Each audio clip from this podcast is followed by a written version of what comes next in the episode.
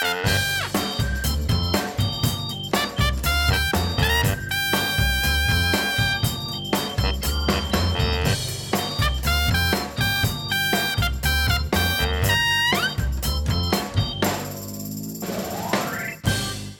een spectaculair bedrijfsuitje in het voetbalstadion Nou ja, stadion. is het weer tijd voor de CIP-podcast. Zit jij nou met ons voetbalstadion uit te lachen, vindt Patrick? nou niet echt een stadion, nee. Voor de goede orde, we zijn bij Excelsior geweest vorige week met de collega's. En daar kunnen ongeveer 4500 mensen in. Ja. Dat is een aardig aantal. Dat zit alleen al in mijn eigen vak waar ik normaal zit bij PSV. Ja, nou, dat geeft wel eh, de verschillen weer natuurlijk. Ja. Maar goed, het was enorm leuk en gezellig. En er hing een geweldige sfeer, een geweldige voetbalsfeer. Dus ik heb er in ieder geval enorm van genoten. Mooi. En, En, andere collega's ook trouwens. ook, ook. En ik mocht als supporter vier keer juichen. Werd 4-2 tegen NEC, de KNVB-beker. Ja. En als er gejuich wordt bij, Excelsior, dan klinkt dat ongeveer zo.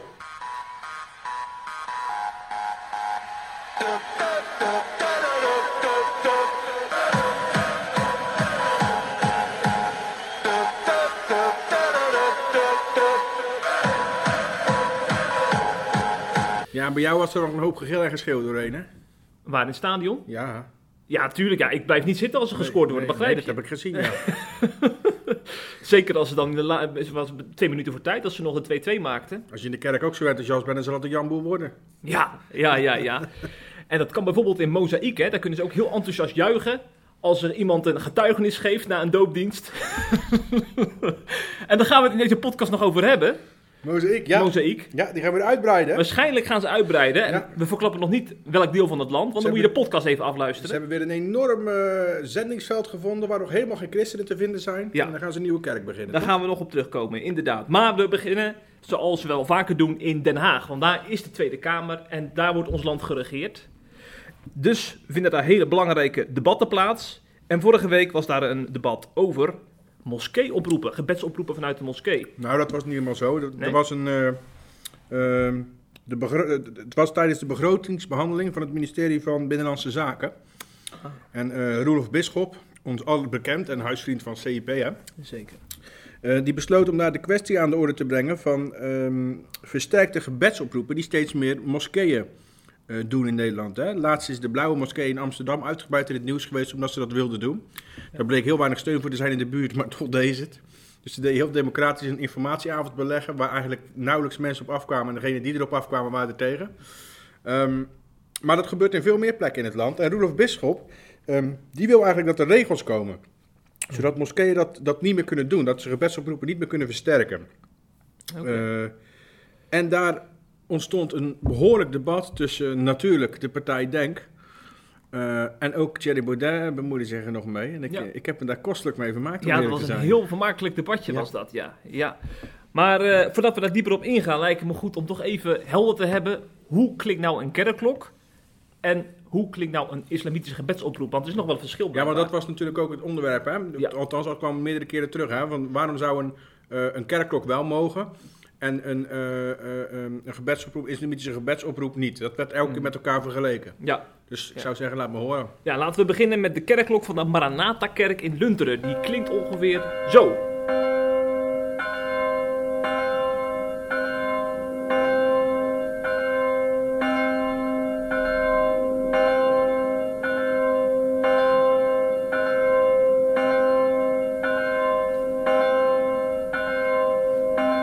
Dat bij jou nog extra warme gevoelens op? Want jij gaat natuurlijk ook eh, wandelen naar de kerk onder het ge- klokgelui, zeg maar, in Tolen, of niet? Nee hoor. Nee? Nee. Nee, de worm, nee. De- op allebei antwoorden nee. Ik ga nauwelijks wan- bijna nooit wandelen naar de kerk, überhaupt. Ga je met de fiets dan of zo? Auto. Oh, nee, dan ben je niet. In je eigen plek? Ja. Oh. En eh, daarnaast bovendien, ehm, of wandelend inderdaad wel eens hoor. Ehm, daarnaast eh, is het, roept het niet bepaald warme gevoelens bij me op. Het enige wat ik wel altijd mooi vind is ehm, eh, de hervormde kerk in Tolen als het, eh, als het kerst is. En volgens mij ook tijdens Pasen, dan doen ze meerdere klokken luiden. Dus er komt Oh ja. een heel mooi geluid uit. Ah, ja. Dat vind ik wel, dat dat, geeft wel een soort feestelijk gevoel bij die feestdagen, zeg maar. Ja, Maar dat is ook het enige hoor. Verder heb ik er niet zoveel mee. Ook niks tegen. Mm, mm. Laten we nu eens kijken of de gebedsoproep vanuit de moskee ook, jou ook een feestelijk gevoel bezorgt. الله أكبر الله أكبر.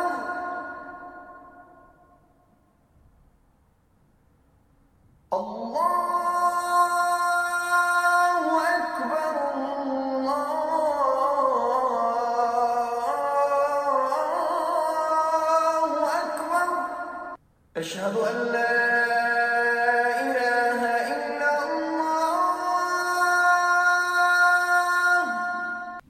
wat voor gevoelens roept dit bij jou op, eh, Patrick? Het blijft lang stil. Totale vlakte. Ja, ik merk het aan je. Ik heb daar helemaal niks mee, nee. Nee. Ik heb er echt, nee, ik moet daar, ik moet daar niks van hebben om eerlijk te zijn. Toch hoor ik het regelmatig. Ik woon natuurlijk in Utrecht. Ja, Eh, vooral bij het, bij het Utrecht Centraal hebben we zo'n moskee die wel eens van zich laat horen. ja. Dan krijg je Het hoort bij ons land tegenwoordig. Nee, het hoort bij bepaalde steden. Ja. In Zeeland hoor je het niet hoor. Nee, dat is. Heerlijk. Het zou wat zijn. Ik denk Dus als je er een hekel aan hebt, kom vooral lekker in Zeeland wonen. Ja.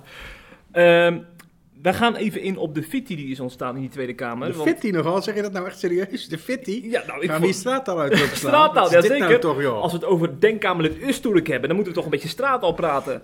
Want eh, hij brengt dat straattaal zo de Tweede Kamer binnen. Turks, nou verwar je straattaal met Turks. Oh ja, ja. Nou, laten we dan bij Turks houden.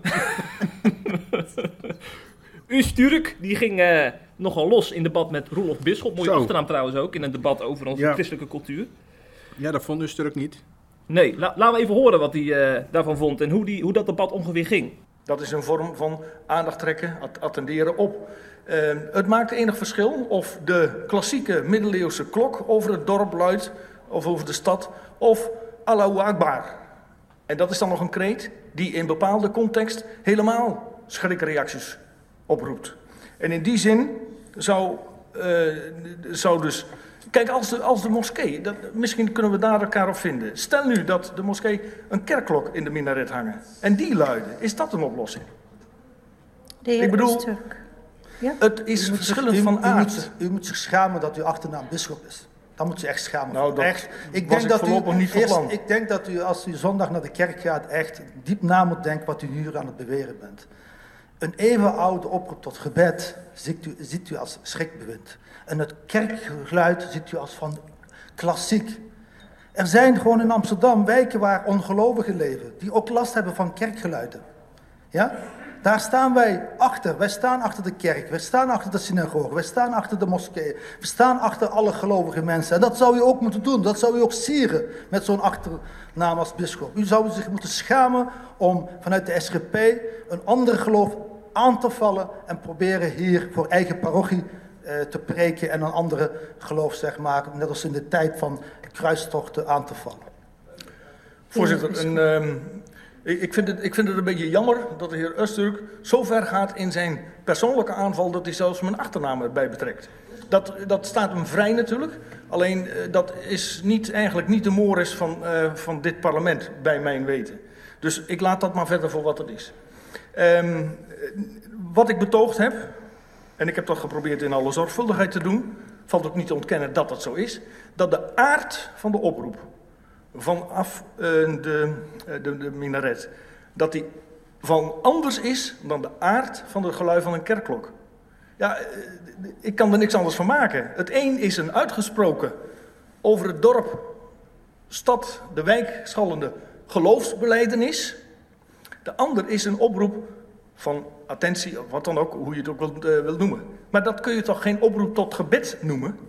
Dat luiden van de Ja. kerkklok. Dus mij dunkt, voorzitter, dat ik dit voldoende heb toegelicht. Nou, dit was nog wel heftig natuurlijk. Ehm, het, is ook, het is natuurlijk ook best wel een beladen onderwerp. Ik, ik snap overigens, om eerlijk te zijn, allebei de heren wel een beetje. Ehm, inhoudelijk vind ik, vind ik Bisschop best sterke argumenten hebben. Ehm, vooral zijn eh, twee belangrijke argumenten noemt hij. Waar ik het ook echt mee eens ben. Ten eerste, ehm, die islamitische gebedsoproep is, is, is echt een geloofsbeleidenis. Eh, en dat zijn kerkklokken natuurlijk niet. Ehm, en veel mensen, ook niet-christenen, die willen daar helemaal niet mee geconfronteerd worden. Misschien behalve in steden als Amsterdam, Utrecht, Nijmegen. eh, omdat ze daar denk ik liever de kerkklokken weg willen hebben vanwege het hoge eh, weg met ons gehalte. Hè? Die zijn heel erg... Weg met ons gehalte. Ja, weg met onze cultuur, weg met onze Nederlandse identiteit. Kom maar binnen met de islamitische identiteit. Dan ga je wel erg een Thierry Ja. Baudet tour op Ja, hoor. ja, Sorry. Ja, dat klopt, correct. Maar dat is in die steden wel degelijk aan de gang, toch? Ja, maar ik denk niet dat er echt een gedachte achter zit. Van, eh, hè, we, gaan de, we gaan die oproep eh, laten Hoe komt klinken. het dan dat ik dezelfde mensen die zo enorm tolerant willen zijn naar moskeeën en moslims toe, zo haatdragend zie doen naar christenen toe? Maar toch niet, als ik, toch niet tegenover kerkklokken, dat vinden ze toch ook prima. Nee, maar wel op andere gebieden naar christenen toe, hè? Ja, je, hebt het over selectieve verontwaardiging. Ja, precies. Ja, ja. Maar als het gaat over kerkklokken eh, versus eh gebedsoproepen uit de moskee, dan leeft dat toch niet zo? Nou, eh, dat, dat komt zo meteen dan nog aan de orde trouwens. Ja. Het tweede inhoudelijke, ik ga eerst even Ja, door wat ik aan het vertellen af. was. Het tweede inhoudelijke punt van bisschop, wat ik ook heel goed vond, is, eh, kijk, je zou maar als homo, als christen, als, als vrijdenker, als modern mens zijn weggevlucht uit een islamitisch regime, want die zijn er genoeg op de wereld, hè. En vaak vluchten ze naar landen als Nederland toe als ze, als ze weg willen. Ehm, die familie is wellicht al afgeslacht daar, onder dat regime, vanwege een van die redenen die ik net noem. Je komt getraumatiseerd aan in Nederland, je denkt veilig te zijn, totdat je weer met die over de wijk of het dorp of de stad schallende geloofsbeleiders geconfronteerd wordt. Je, je begrijpt wat dat met mensen kan doen, die krijgen daar directe associatie weer bij van, van dat regime waar ze onder geleefd hebben. Hè? Met al die angst en al die dood en al die verderf en al die haat. Dus dat vond ik ook een prima, dat heeft een enorme impact op zulke mensen. Vond ik ook een prima argument om tegen die gebedsoproep te zijn.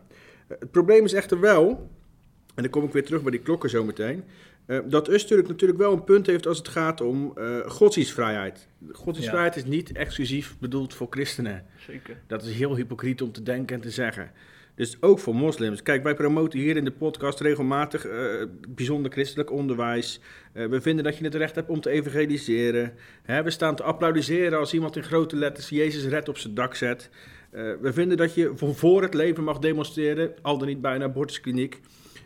Ja, dan is het eigenlijk een beetje hypocriet om vervolgens te zeggen dat moslims dit niet mogen doen. Zo werkt de vrije samenleving Maar voor duidelijkheid, dat zei bisschop ook niet volgens mij, hè? Nee, nee, maar ik trek het natuurlijk Oh, ja. even door, hè? Ja. Ik trek het even door naar hè, dat ik ga hier gaan zeggen de gebedsoproep mag niet. Of bisschop, die zeggen gebedsoproep mag niet. Maar die vindt deze dingen die ik net opnoem ook allemaal prima hoor. Dat is Mhm. Ja. die allemaal met ons eens. Ja, zeker. zeker. Snap je? Dus dat is, Mhm. het is niet exclusief voor SGP of voor Nee. de christenen die vrijheid van godsdienst. Bovendien ehm, vind ik de vergelijking met de kerkklokken simpelweg geen goede. eh, eh, om wat bisschop al zegt.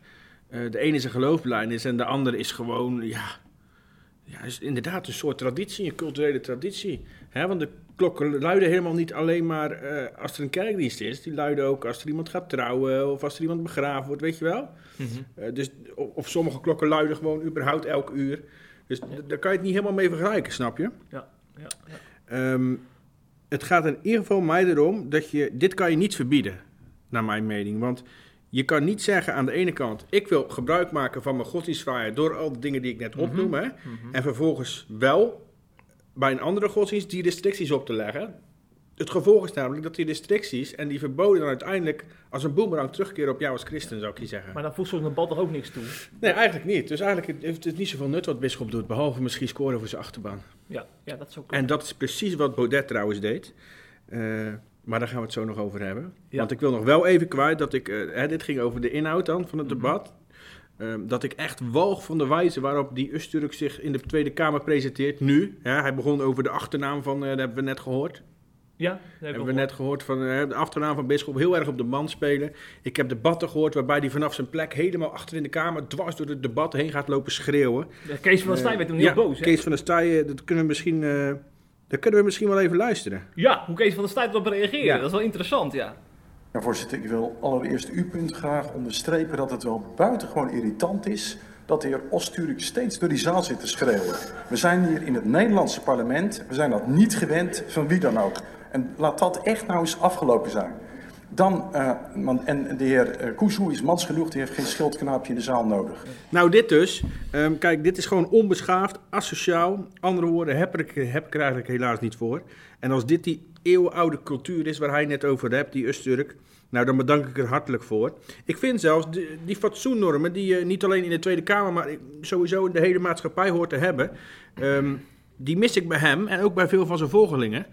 Eh, dat vind ik veel belangrijker eh, dan al dan niet een versterkte gebedsoproep, om eerlijk te zijn. De fatsoensnormen. Ja, ja. fatsoensnorm. En die mis ik bij hem en ook bij veel achterban Denk. Grote mond, asociaal, ja. veel roepen, en veel schreeuwen. In de Tweede Kamer ook, ik bedoel, dat is toch geen plek om je zo te gedragen. Ongelooflijk, ongelooflijk. Maar laten we ook even eerlijk zijn, Patrick. Dit, is, dit kind Oh. heeft, heeft eh, Wilders onder andere gebaard, volgens mij. Dit is te makkelijk. Nee, dat, nee, dat Ja, is dit echt te waar. makkelijk. Nee, maar als jij Ik gaat zou er bijna een roeptoeteren- god in gaan gooien, nu, maar nee, ik ga het nee, niet nee, doen. Nee. nee, maar als je jarenlang gaat roeptoeteren... En, eh, Dus en- als ik maar hard genoeg ga lopen roepen dat jij een eikel bent, dan ga jij je als een eikel gedragen. Dat is niet je punt, hè? Nee, nee het, punt is, het punt is, Van, eh, je, hebt, je hebt meer dan 20 zetels in de Kamer. Tenminste, dat had de PVV op een gegeven moment. Ja. En eh, het gaat heel vaak om zeg maar, de vorm, hè? Om, om lekker, lekker gillen en, Ja, en ja. vaak inhoudsloos gebral. Ja. Dan weet je dat er eh, honderdduizenden mensen in het land zijn die gaan op een gegeven moment gaan ze, gaan ze reageren. En ze, ze kunnen ook een partij oprichten. En dan kan, kan zo'n Ustoer kan, kan opstaan om eens eventjes eh, te laten zien dat, dat, eh, dat ze er niet van gediend zijn.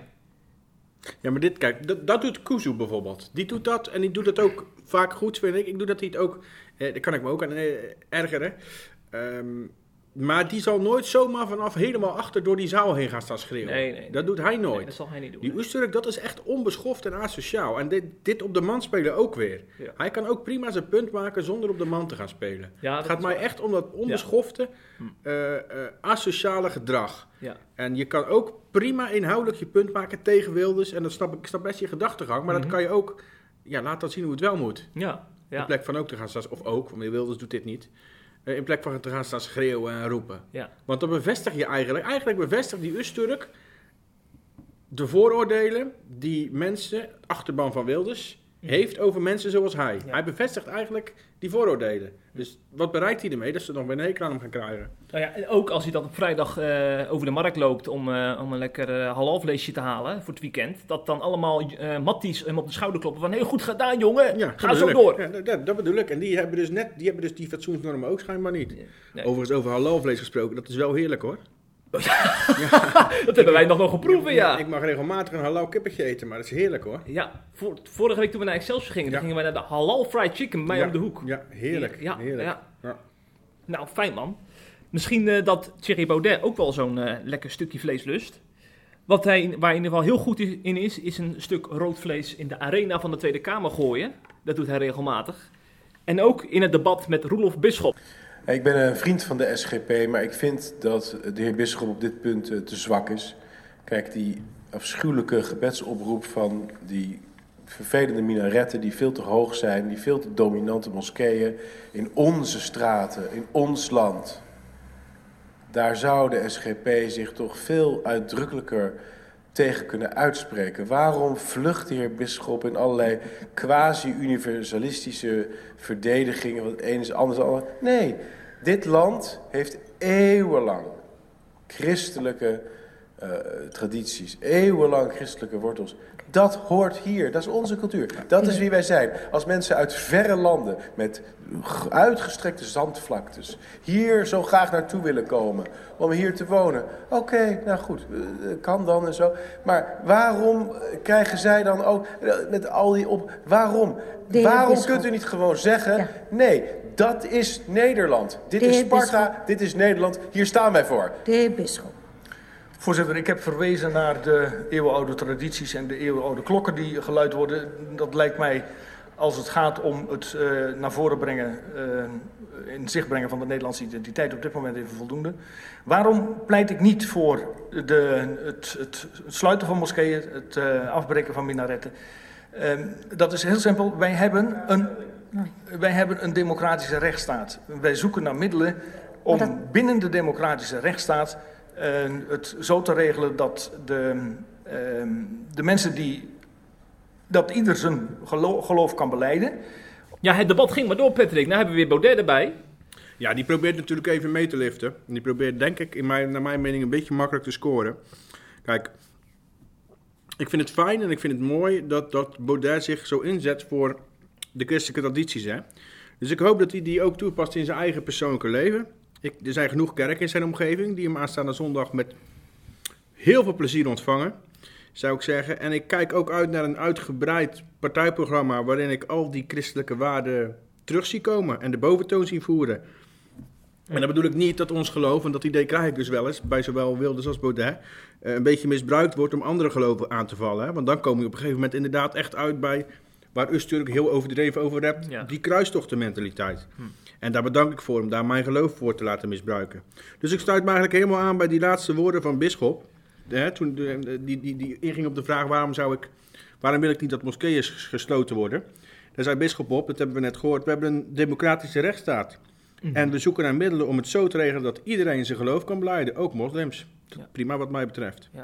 Persoonlijk snap ik dan ook niet, als je dit dan weer hoort, dat, dat er SGP-jongeren zijn volgens mij met name die overwegen om eh, bij de Tweede Kamerverkiezingen naar Baudet over te stappen. Want dan denk ik van, ja, je, je wilt toch en, en binnen, binnen die eh, democratische rechtsstaat blijven functioneren en ook nog eens Ja, ik snap met de wel. Bijbel in de hand. Ik snap dat natuurlijk wel.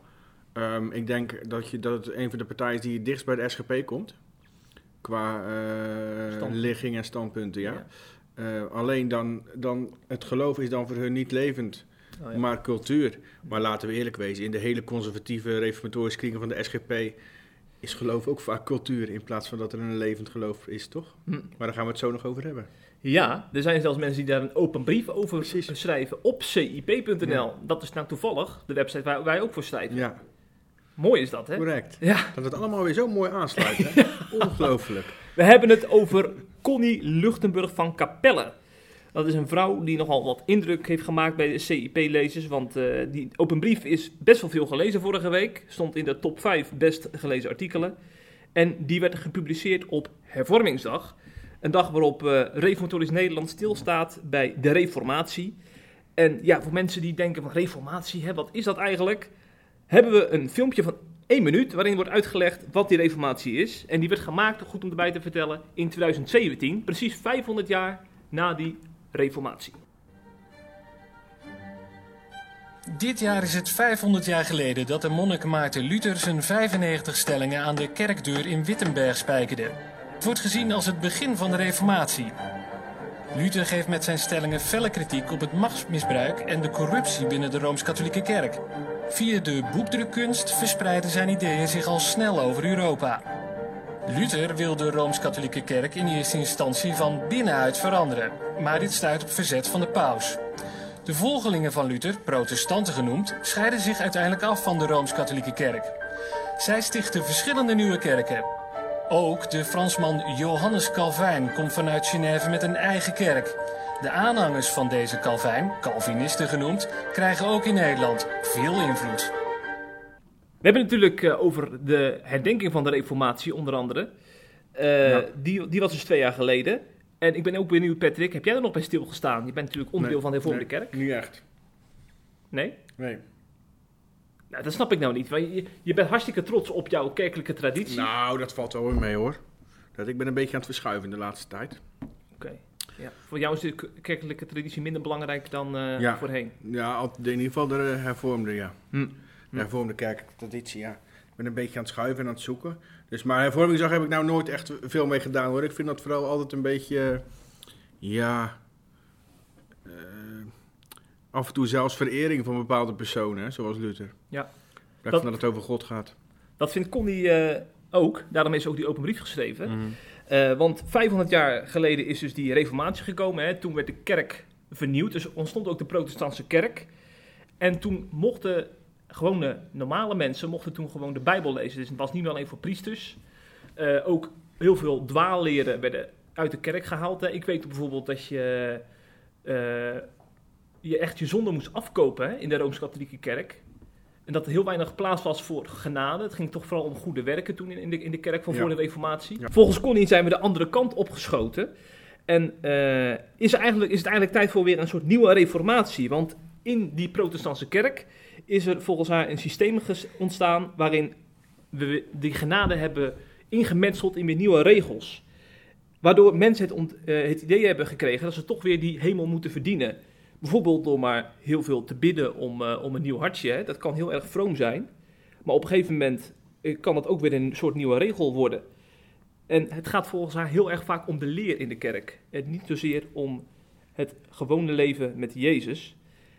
Ze vraagt zich ook af, hebben we nou niet de Rooms-Katholieke kerk een beetje nageaapt? Want Ja. in de katholieke kerk wordt natuurlijk veel heiligen aanbeden en vereerd.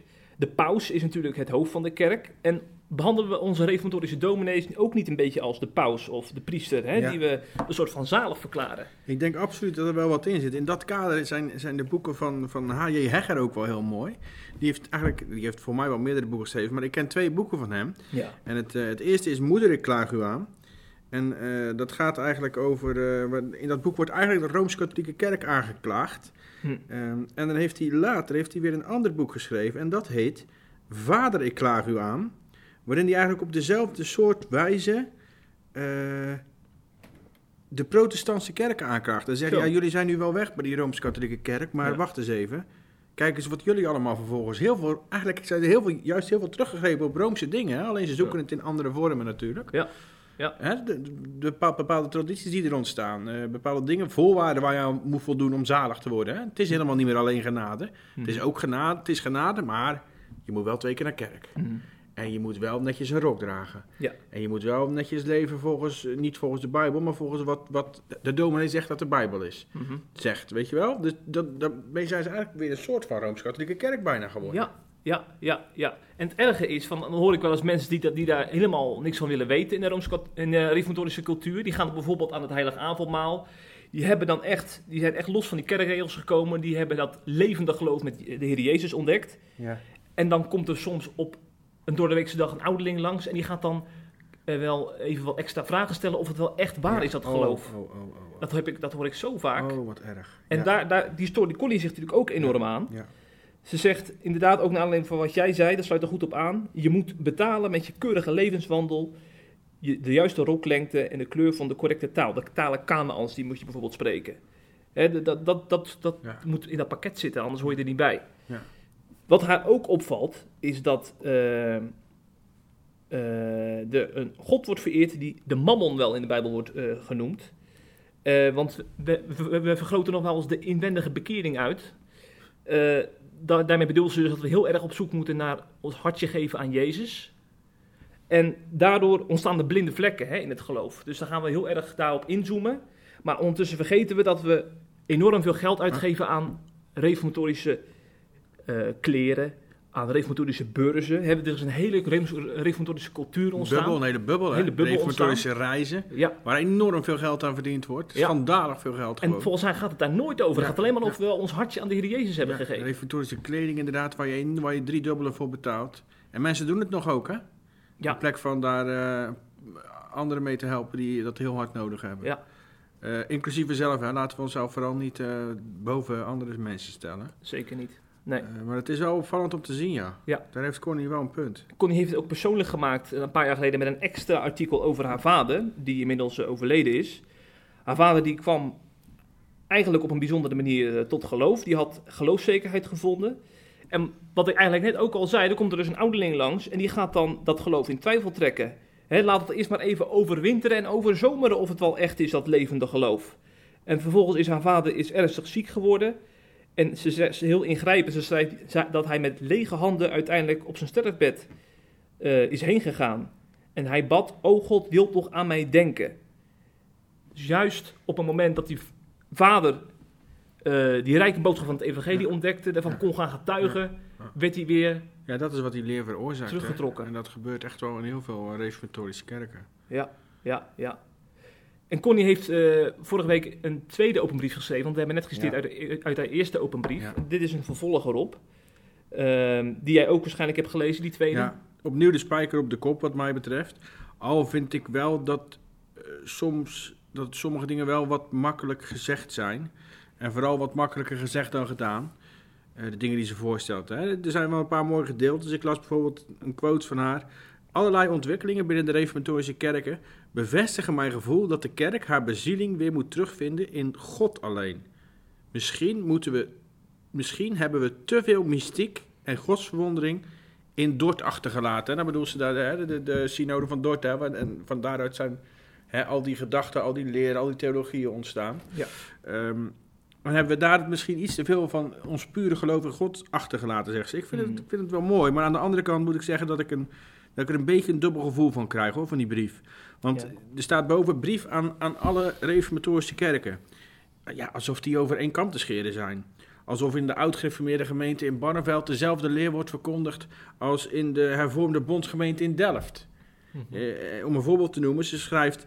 Voor wat betreft de kerkgang op zondag... ontneemt het gordijn van de uitverkiezing ons het zicht... op wie de drie-enige God in zijn woord wil zijn... voor een zondig mens in zijn schepping.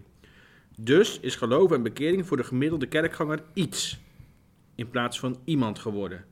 En dan vooral iets waarop levenslang gewacht wordt. Nou, dat is echt een heel goed en zorgelijk punt... met betrekking tot bepaalde kerken in de reformatorische gezinten. Ja. En echt lang niet alle kerken. Waar wel de brief aan gericht is. Hè? Mhm. Ik bedoel, er zijn zoveel hervormde kerken, er zijn zoveel herstelde kerken, er zijn zoveel christelijke gereformeerde kerken. En ook nog een aantal gegems waar dit helemaal niet gepreekt wordt, waar bijna tegenovergestelde gepreekt wordt. Waar ze ruimschoots Jezus aanbieden aan alle kerkgangers en waar iedereen kan komen als hij wil om zalig te worden. Mhm. Dus ik vind het een beetje kort door de bocht om dan direct alle reformatorische kerken op, op, op één hoop te schuiven hierin. Eh, en ik vind dat ook nogal behoorlijk grof als je eh, grote woorden. Hè, al die, al die, want ik, ik ken gewoon heel veel van die kerken. En ik ken duizenden, of ik ken, ik ken ze niet. Er zijn duizenden mensen die zo niet denken. In die kerken, in de reformatorische gezin. En die worden nou door haar eigenlijk op diezelfde hoop geschoven. geschoven. Maar goed, de inhoud van de brief staat wel degelijk. Al denk ik gewoon dat de doelgroep wat kleiner is dan zij bedoelt. is ook wel lastig om dat eh, in een soort open briefvorm goed weer te geven. Hè? Want ik, ik kan me een, een eigen column van mij herinner- herinneren aan de evangelische beweging. Want dominee de Heer, die uit de gereformeerde gemeente Ja. nog wel kritiek uit op Ja. opwekkingsmuziek. Die heeft toen eh, best wel bakken met stront uit de evangelische hoek over zich heen gekregen. Toen he- dacht ik, ik ga eens even een column schrijven dat het niet zo christelijk is om een, om een reformatorische dominee af te branden uit, de, Ja. uit je evangelische bubbel. Ja, dan kan natuurlijk ook de indruk ontstaan dat ik heel die evangelische beweging afkraak, terwijl Ja. het maar een, een kleine minderheid Ja, is. maar die daar heb jij toch niet boven gezet aan alle evangelische mensen? Want hier stond heel nadrukkelijk boven aan Ja. alle reformatorische kerken. Ja, ja. Maar hoe, Daar hoe gaat zou- het, het gaat om die nadruk. Maar had het dan moeten zijn aan alle reformatorische kerken in de rechterflank? Nee, gewoon eh, open brief eh, aan de reformatorische gezinten. Hm, hm. En dan wie de schoen past, trekken hem aan. Maar nu aan alle klinkt het echt van, er is geen uitzondering. Ja, Snap je? kan-. Of aan de reformatorische kerken. Of, eh, ja, is genoeg te verzinnen. Nee, Maar wel- zo komt het. Het kan ook dat het aan mij ligt, maar het komt nu op mij over dat er Ja. te veel mensen en kerken en mensen op diezelfde hoop geschoven worden, waar gewoon een heel ruim en rijk evangelie gepreekt wordt. En waar het Hmm. wel degelijk om Zeker. iemand gaat, Jezus, Zeker. in plaats van iets. Ja. Overigens, ehm, dat vond ik nog wel opvallend, dat moet ik toch even zeggen, een klein plaagstootje. Hm? Ik zie er in dezelfde brief eh, rappen over de heilige doop met Ja. betrekking tot kinderen en Gods verbond. Ehm, en ze zegt ook, laten we de bril van onze stellige waarheden eens afzetten. Nou zou ik Connie eigenlijk best wel willen uitdagen om ook in dit geval, in het geval van het doop, die bril van stellige waarheid is af te zetten. En in de Bijbel te duiken met een open vizier over wat daar over de doop gezegd wordt. Dan ben ik benieuwd of ze, wat voor mening ze dan krijgt Mm. over de doop. Hm, hm. Maar dat terzijde. Ja, ja, ja. Nou, deze geven we even mee aan Connie. Ja, we gaan eens kijken of ze misschien nog een open brief over de doop gaat schrijven. Ja, wie weet. In reactie hierop. weet. Ja. Waar ze ook druk zijn met de doop, dat is in de Mozaïek gemeente in Veenendaal. Mozaïek Ja. 0318. Ja, Eh, daar zijn heel wat doopdiensten de laatste jaren, want die kerk die groeit enorm. Ja. En zo hard zelfs dat ze een zusterkerk hebben geplant eerder dit jaar in Nijkerk. En het overwegen om het ook in Apeldoorn te gaan doen. Het zijn vooral herdoopdiensten, toch? Eh, leg eens uit. Het zijn toch heel grotendeels mensen uit, afkomstig uit andere kerken. Ja, het is natuurlijk nooit officieel onderzocht, maar we weten wel uit de wandelgangen dat het over het algemeen gaat om een rondpomp van heiligen. Hè? Dus dat het gaat om me- mensen die al in een andere kerk hebben gezeten en tot bloei komen nou in de Ja. Mozaïekgemeente. Ja. Overigens heb ik daar verder geen, dat maakt mij niet zo heel veel, maar ik heb daar verder geen oordeel over hoor. Nee. Ehm, want eh, laat ik eerlijk wezen, als er iemand in een bepaalde reformatorische kerk, of, of, of, of er hoeft geen reformatorische kerk te zijn, in een andere kerk zit en dreigt af te haken, ja, dan hebben we toch allemaal liever dat ze Ja. naar de mozaïek gaan dan dat ze helemaal, eh, helemaal niet meer met God bezig zijn, toch? Ja, ja, dat is zeker ook zo. Maar waarom we eigenlijk dit, dit nieuwtje ook op CIP plaatsen vandaag en waarom het ook het best gelezen nieuwtje van de dag is, dat is denk ik ook omdat, natuurlijk, omdat het dit soort uitbreidingen ook wat onrust veroorzaakt op de Bijbelbelt. Laten we eerlijk zijn. Bijvoorbeeld nu hebben ze plannen voor Apeldoorn. Het is nog niet, nog niet concreet gemaakt. Ze hebben, Ja. even voor de duidelijkheid, ze hebben een informatiebijeenkomst belegd eh, voor mensen die interesse hebben in de eventuele eh, zusterkerk in Apeldoorn. Ja. Daarbij waren 150 mensen aanwezig. En vanwege die goede opkomst hebben ze nu twee informatiebijeenkomsten op het programma staan om erover door te praten weer. En daarvoor hebben zich alweer 140 mensen aangemeld. En er is een wachtlijst. Maar, maar waarom dit nou zo belangrijk is, Patrick, volgens mij, is dat eh, Apeldoorn natuurlijk niet één kerk telt, niet twee kerken, maar ik denk toch wel meer dan 20, misschien wel meer dan 30. Ja. Dus be- behoorlijk eh, grote Ja, achterban nog hoor, qua christenen in Ja, eh, Apeldoorn. dat denk ik ook, ja. En ik sprak heel eventjes met een dominee vanmorgen die een, een tweet al heeft gestuurd over dit nieuws. En hij zei ook, het gaat mij niet zozeer om het feit dat, ze, dat er weer een nieuwe kerk bij komt, alsof ik dat als concurrentie zou zien. Maar hij zegt, er is hier een evangelische kerk in Apeldoorn en die zit echt in een hele diepe leiderschapscrisis. En is lijkt me niet het juiste moment om, op, om dan nu een soortgelijke kerk te gaan starten. Ja, ja. Terwijl je broeders en zusters daar... Eigenlijk de doodsteek voor die kerk, zou je bedoelen. Ja, daar, daar, daar komt het toch eigenlijk wel op neer volgens hem. Dus dat is, de, de vraag is ook, wordt er over nagedacht als je dit soort plannen gaat uitvoeren? Hè? Dat is natuurlijk ook wel een beetje het punt vaak. Over andere kerken? Ik denk het niet. Ik denk dat ze vooral over de eigen kerk, met de eigen kerk Ja. bezig zijn. Ja. Wat ook wel, ja, dat snap ik ook wel weer een beetje. Ze kijken gewoon, is er behoefte aan het concept wat wij hebben ontwikkeld met Mozaïek, hè? Ja. Het is ook een goed concept, laten we eerlijk zijn. Ja. Bedoel, ja, als, als er duizenden mensen eh, op afkomen uit de hele regio, dan, is dat, dan staat er gewoon iets, blijkbaar. Ja, zolang ze maar voor God komen, hè? niet voor. Ja. Of voor Kees Kleinoort, of voor Ten Brinke, of voor wie Ja. dan ook, hè? Dat is wel belangrijk. Maar goed, dat zal, dat zal ook gewoon zo zijn, hoor. Ik insinueer niet dat het zo is. Nee. Niet zo is. We hebben ook nog eventjes gebeld vanochtend bij Mozaïek 0318 zelf. Ja. En eh ze hebben dus gezegd dat het inderdaad gaat om een eh, onderzoeksfase. Hè, dus het is nog niet concreet of die kerk in Apeldoorn er gaat komen. Wie heb je aan de telefoon gehad dan? Ja, gewoon eh secretaresse zeg maar, Oh van, ja. van de Oh ja, gemeente. En ze benadrukten ook dat ze nu dat ze echt het van God verwachten. Dat wil zeggen, zij onderzoeken of er een deur open gaat.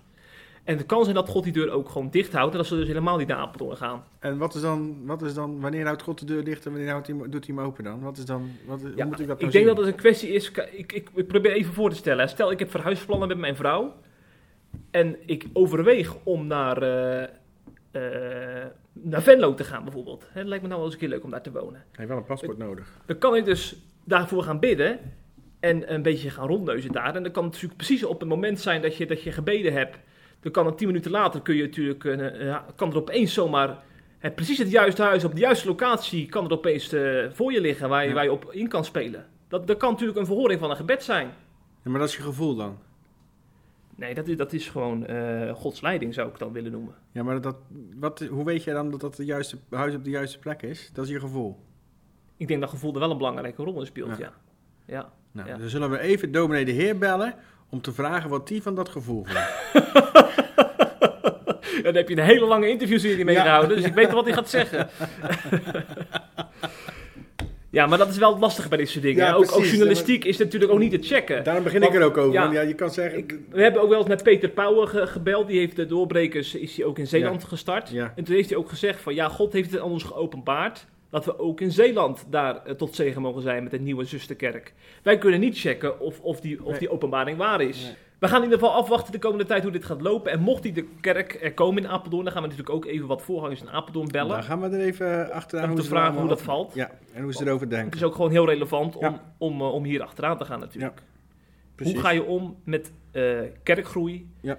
in een hele, ja, best wel dicht bevolkte Bijbelbelt waar al heel veel kerken zijn? Ja, en Ja. vooral omdat ze dan bang zijn dat ze eigen leden misschien kwijtraken. Ja, ja, ja. Dat is interessant. Maar goed, dan moeten we inderdaad eerst afwachten. Maar. Zeker, zeker.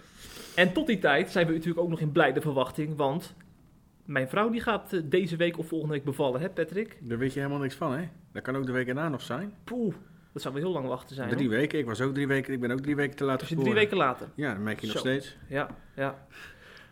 Maar het zou dus kunnen dat er een podcast is volgende week zonder Ja. mij.